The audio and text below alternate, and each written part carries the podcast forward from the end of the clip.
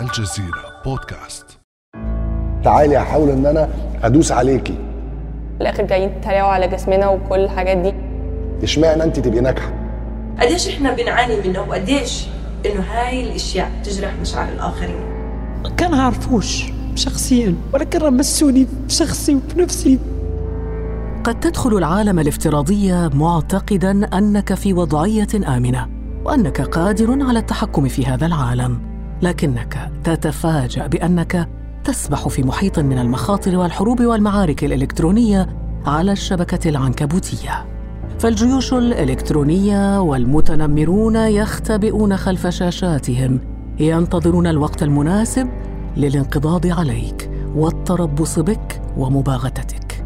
فيما أنت عاجز عن مواجهة من تجهل خاصة إذا كنت شخصا له وضعية حساسة عائلية مهنية أو شخصية. ويظهر تقرير نشرته منظمة مراسلون بلا حدود عام 2018 أن شريحة الصحفيين تعد أهم ضحايا التنمر الإلكتروني. ويعرض التقرير حالات عديدة لصحفيات تلقين رسائل شتم وتشويه وتهديد بالقتل على صفحات التواصل الاجتماعي بالدرجة الأولى. بل وحتى اختراق الهواتف والتجسس على الخصوصيات.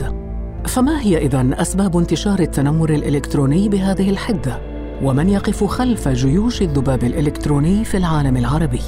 وكيف تستخدمه الأنظمة كسلاح ضد معارضيها؟ وكيف نتعامل معه؟ بعد أمس من الجزيرة بودكاست أنا خديجة بن جنة.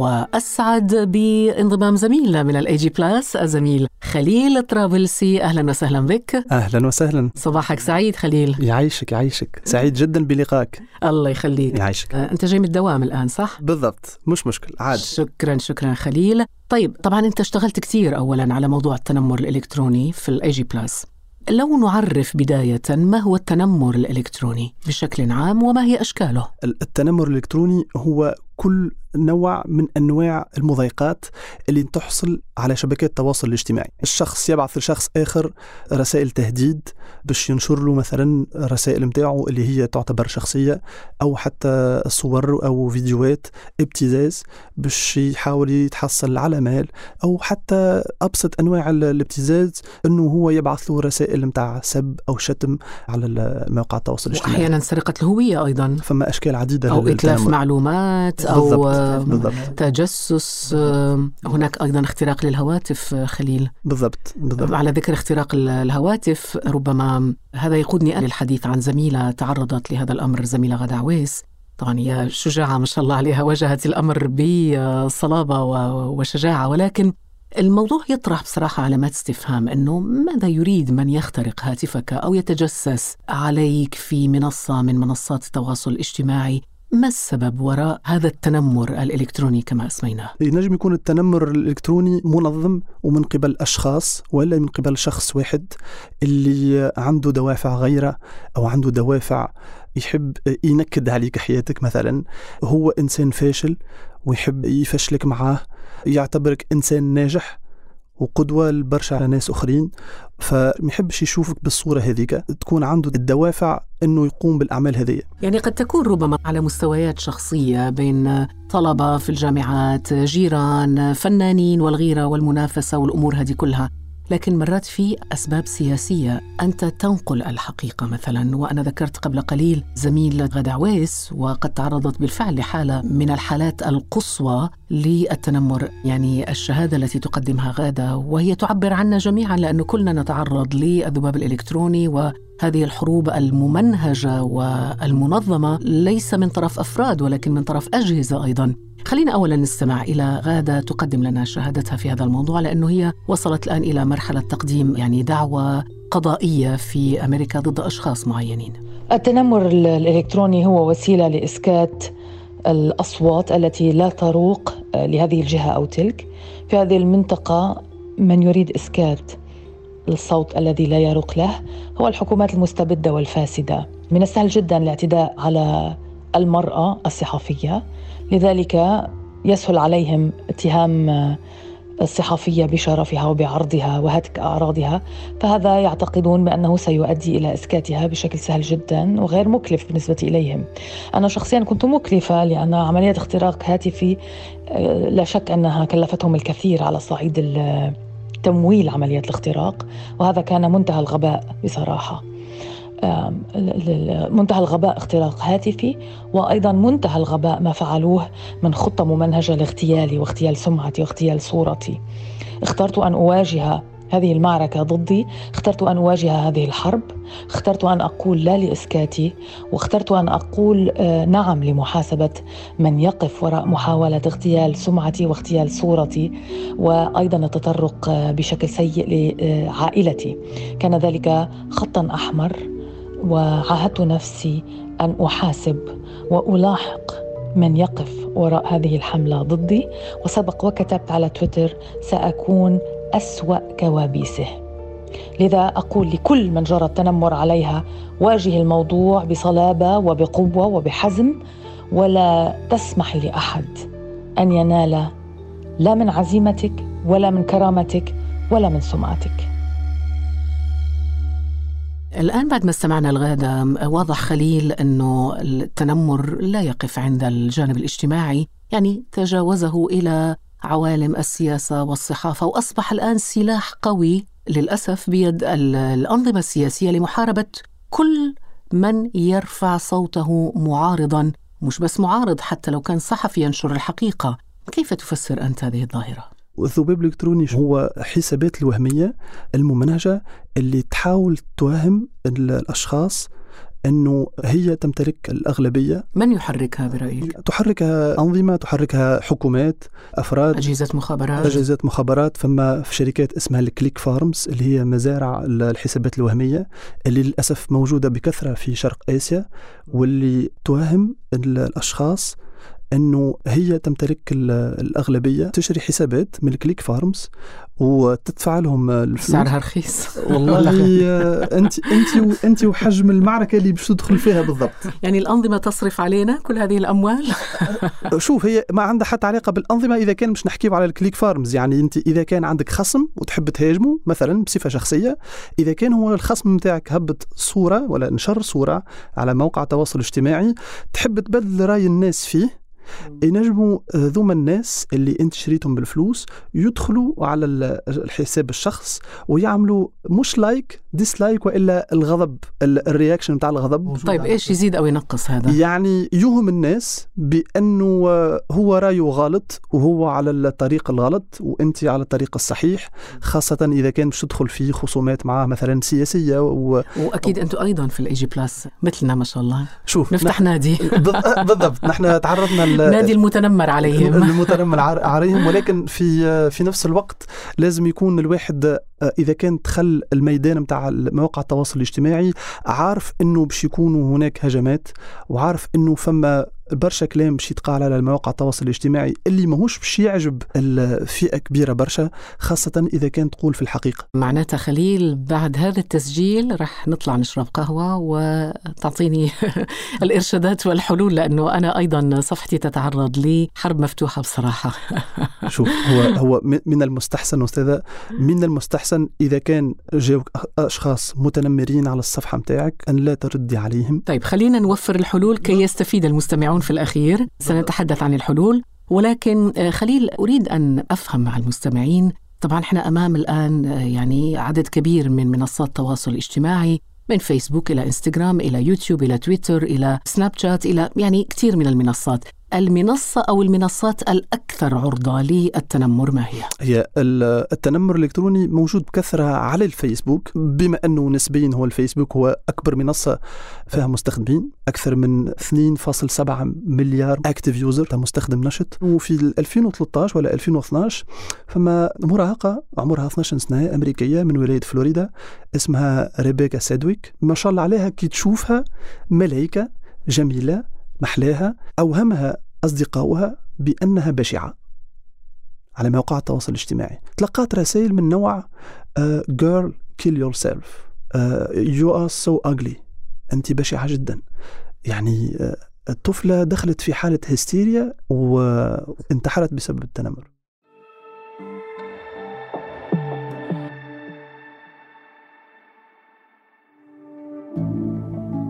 على تواصل مستمر مع الجزيرة بودكاست ولا تنسى تفعيل زر الاشتراك الموجود في تطبيقك لتصلك الحلقات يومياً.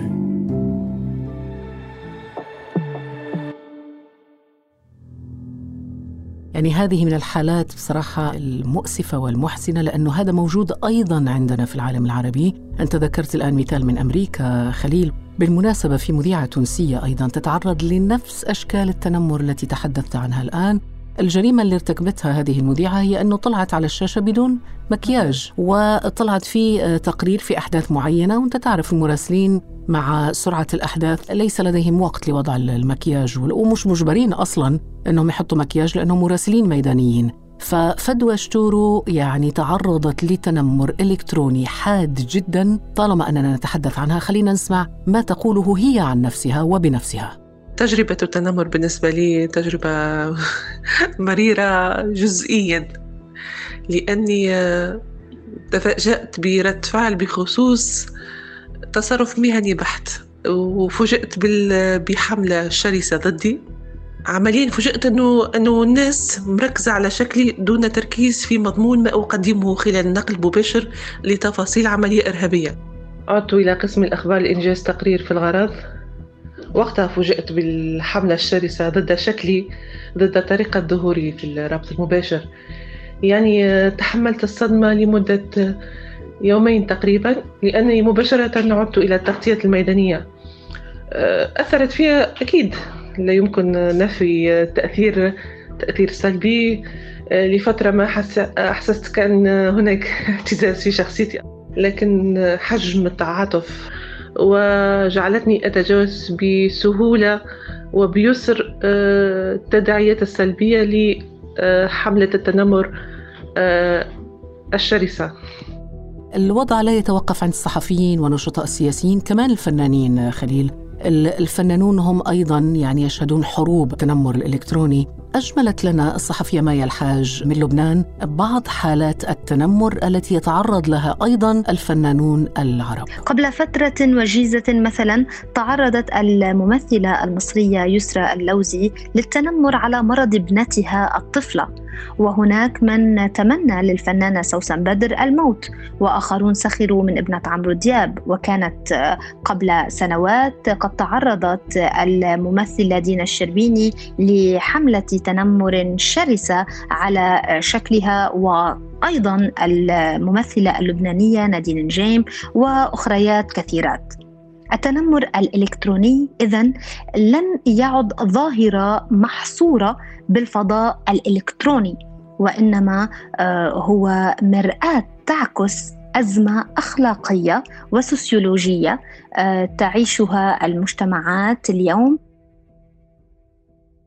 خليل والله الكلام اللي ذكرته الآن مايا الحاج مهم بصراحة ومهم جدا. خلينا أيضا نفهم التنمر الإلكتروني عبر أي يعني بأي أدوات. كيف ممكن يتنمر شخص على شخص أو نظام على فرد أو معارض أو ناشط أو إذا كان أنت داخل على الميدان بتاع مواقع التواصل الاجتماعي لازم تكون عارف إنه الميدان هذايا فيه الحاجات السلبية بتاعه كما فيه الحاجات الإيجابية. بالنسبة للحكومات هو الهدف واضح. الهدف إنه إنك تجيش ناس تجيش معناتها جيوش إلكترونية معناتها حسابات وهمية. نعم ويطلقون السباب يعني والشتم والتجريح والقذف وغير ذلك. يعني وإحنا ربما عندنا أمثلة واقعية من داخل المحطة. يعني ثقافة الجاكوزي التي نشرها الذباب. أنا مثلا كنت متزوجة شارون. مثلا مع صورة لزميل كان يشتغل معي بالإذاعة السويسرية وحطوا أنه استغلوا أنه في شبه طفيف وقيل إن هذه الصورة تجمع فلانة مع أريل شارون وهكذا يعني الكذب الكذب الكذب إلى أن إلى أن يصدق الجمهور بعض الجمهور وليس كل بالضبط. الجمهور لأنه هناك جمهور واعي طبعا لكن خليل طالما أننا نتحدث عن آليات عمل المتنمرين وطريقة عمل الذباب الإلكتروني جميل أن نستمع إلى الناشط السياسي واليوتيوبر المصري أحمد بحيري وهو يتحدث عن أحد نماذج شركات الذباب الإلكتروني. شوف صرنا نقول شركات الذباب الإلكتروني؟ التي اكتشفها موظفو فيسبوك. لنستمع معا. يبصوا يلاقوا حوالي 350 حساب وصفحة بيتابعهم حوالي مليون ونص بني آدم وبيصرفوا على الدعاية حوالي 160 ألف دولار. وموظفين الشركة يركزوا ويدققوا كويس في الصفحات دي ويكتشفوا إن كلها مزيفة. وطلع إن كل الصفحات والحسابات المزيفة دي بتخضع لإدارة شركتين واحدة إماراتية وواحدة مصرية ومقرها في مصر الجديدة. هو كما قال أحمد البحيري هو الشركات ما هيش موجودة كان في مصر والإمارات. الكليك فارمز موجودة خاصة في شرق آسيا واللي عندها عدد كبير من المستخدمين اللي تملك عدد كبير أيضا من الهواتف قدامها. فقط باش تعمل كليكس وهما يجيشوا الجيوش نتاعهم الحسابات الوهمية باش تقلب الطاولة على الخصم طب الجيوش الوهمية هذه وناس حقيقيون أم كمبيوترات أم يعني كيف يعملون؟ هما كمبيوترات يعني لو أنا ناشطة سياسية زعيمة يعني أمثل جهة معينة وأريد أن أنشئ جيشا الكترونيا أو ذبابا الكترونيا ماذا أفعل؟ عندك طريقتين يا إما تلتجئ للناس اللي أنت تعرفهم واللي هما من حزبك من القاعدة الحزبية متاعك. أنا نذكر مثال وقت اللي صارت الانتخابات في تونس في 2014 كانت فما جيوش من الجهتين ويحاول كل حزب يمشي للصفحات متاع الحزب الآخر ويحاول ويحاول يبدل في المعلومة أو يشوه الحقيقة أو يحاول نعم أنا بالمناسبة كنت هناك لتغطية الانتخابات سنة 2014 في تونس لكن دعني أقول لك إنه تونس مثال مش قوي في موضوع الذباب الإلكتروني. الذباب الإلكتروني أصبح قويا منظما ممنهجا بعد أزمة حصار قطر مثلا في موضوع التطبيع بين الدول العربية وإسرائيل. يعني هنا أصبح الذباب أكثر نشاطا ويعني ممنهجا بشكل واضح جدا. ويبدو أن لإسرائيل أيضا ذراع في العمل مع الأنظمة التي تحاول تحريك هذه الجيوش صحيح. شوف أي دولة تملك الإمكانية إنها جيش الذباب الإلكتروني هذا اللي قلنا عليه؟ أنا خليني نعطيك أستاذة خديجة وقت اللي الحكومة الميانمار خلقت الجيش الالكتروني باش تحاول تخلق صورة خايبة على المسلمين وبالتالي تعرض العديد من المسلمين إلى جرائم بشعة وقتل وتهجير وكذا. والمثال الثاني المعروف جدا اللي هو أثناء الانتخابات الأمريكية اللي قلب الطاولة على هيلاري كلينتون وبالتالي وقتها فاز دونالد ترامب في الانتخابات. وربما أغفلنا الحديث عن الربيع العربي وكيف كان أيضا الربيع العربي ثورات والثورات المضادة كانت أيضا مناخا لانتعاش الذباب الإلكتروني. صحيح هو في أول 2010 2011 نتذكر وقتها في تونس وكانت الآلاف من من التوانسة على الفيسبوك باش تعطي راية في في, الثورة هذه. كانت فما جيوش مش مش جهتين كانت فما جيوش تابعة للنظام واللي هي تقول لا ما فما شيء في تونس والوضع تمام والأمور واضحة ومش كان في تونس. وهذا أيضا في مصر وفي سوريا وغيرها. ولكن ربما المصطلح نفسه خليل مصطلح الذباب انتشر أكثر مع أزمة حصار قطر مع الأزمة الخليجية. ولكن ربما خليل مصطلح الذباب نفسه ارتبط أكثر بأزمة حصار قطر. صحيح. أنا وقتها نتذكر بعد بشوية الإعلان على الحصار على قطر ونحن كنا في اي جي بلاس عربي. كنا نتابعوا التحرك نتاع حسابات اللي هي مش معروف من الأول مصدرها لمحاوله تأليف قصة أخرى. كنا نحاولوا ننشروا معناتها شنو اللي صاير بالضبط معناتها في الحصار. في الوقت هذاك اكتشفنا إنه فما جيوش من ذباب الالكتروني كانت تحديدا من من السعودية. وفما تقارير من أمريكية تقول إنه تويتر أحضر العديد من الحسابات الوهمية أكثر من 3 مليار حساب وهمي في 2019 عدد هائل. أكثر من عدد المستخدمين النشطين. طيب هذا يقودنا الآن إلى الحديث في ختام حوارنا الجميل هذا إلى طرق الحماية. كيف نحمي أنفسنا من التنمر الإلكتروني؟ الجواب هو سهل برشا وخليني نعطيكم مثال اللي أنا شفته وحاولت وقتها نتواصل مع منظمة بريطانية اسمها ذا ليبل اللي عملت دراسة متاع 19 مليون تغريدة في في غضون أربع سنين وقالت إنه مستحيل إنه الواحد يحاول يجاوب على المتنمر وما يتلقاش رد خايب ولا يعني هي المنظمة هذه تحث على إنه معناتها نبعدوا من الرد على المتنمر ونحاولوا نعملوا تبليغ ال report والا الحظر اللي هو ال block. ونحاولوا معناتها ما نجاوبوش هالمتنمرين لأنه الإجابة عليهم باش تزيد تساعد الصراعات. هو التجاهل هو الأحسن حل. التجاهل بعدم إعادة التغريد وبعدم الرد وإذا اضطررنا ربما إلى الرد نأخذ مثلا صورة من التغريدة بدون ما نروج لهم من خلال ال retweet. بالضبط بالضبط. هو من المستحسن إنه إذا كان استلزم الأمر إنه الواحد ياخذ مثلا صورة من اللي كتبه المتنمر ونخليها لعل وعسى إذا كان معناتها استحقيت إنه تبلغ إلى الشرطة أو على تويتر أو بالضبط. ونفسيا والله إيش نحكي لك عن النفسية؟ الواحد يخرج من هذا العالم ويروح يشرب قهوة في آه، في الطبيعة. الفرنسيين يقول لك l'homme a besoin d'évasion فالواحد يسافر هكذا مع الطبيعة وينسى عالم ال... أو يروح يفكر يشتري له مزرعة وأبقار وماعز وخرفان. هو نشتري شوية كتب نقرأهم. أحسن مني واحد يحاول يقعد يضيع وقت على السوشيال ميديا مثلا. أنا واحد من الناس اللي نحاول نقلل استعمال وسائل التواصل الاجتماعي. هذه خطوة خذيتها بعد مدة الحجر الصحي وفترة الكورونا وكذا. قلت خلي الواحد يبعد شوية على المواقع التواصل الاجتماعي شوية. يحاول يعمل علاقات إنسانية مع ناس طبيعيين يشوفهم وجها لوجه ومش على مواقع التواصل الاجتماعي يزينا من مواقع التواصل الاجتماعي. يزينا إي أكاو. خلينا نبعد شوية على مواقع التواصل جميل الاجتماعي. جميل. شكرا خليل. يعيشك. خليل طرابلسي المختص في شبكات التواصل الاجتماعي. زميلنا في الاي جي بلس سعدنا بك. يعيشك. كان هذا بعد أمس.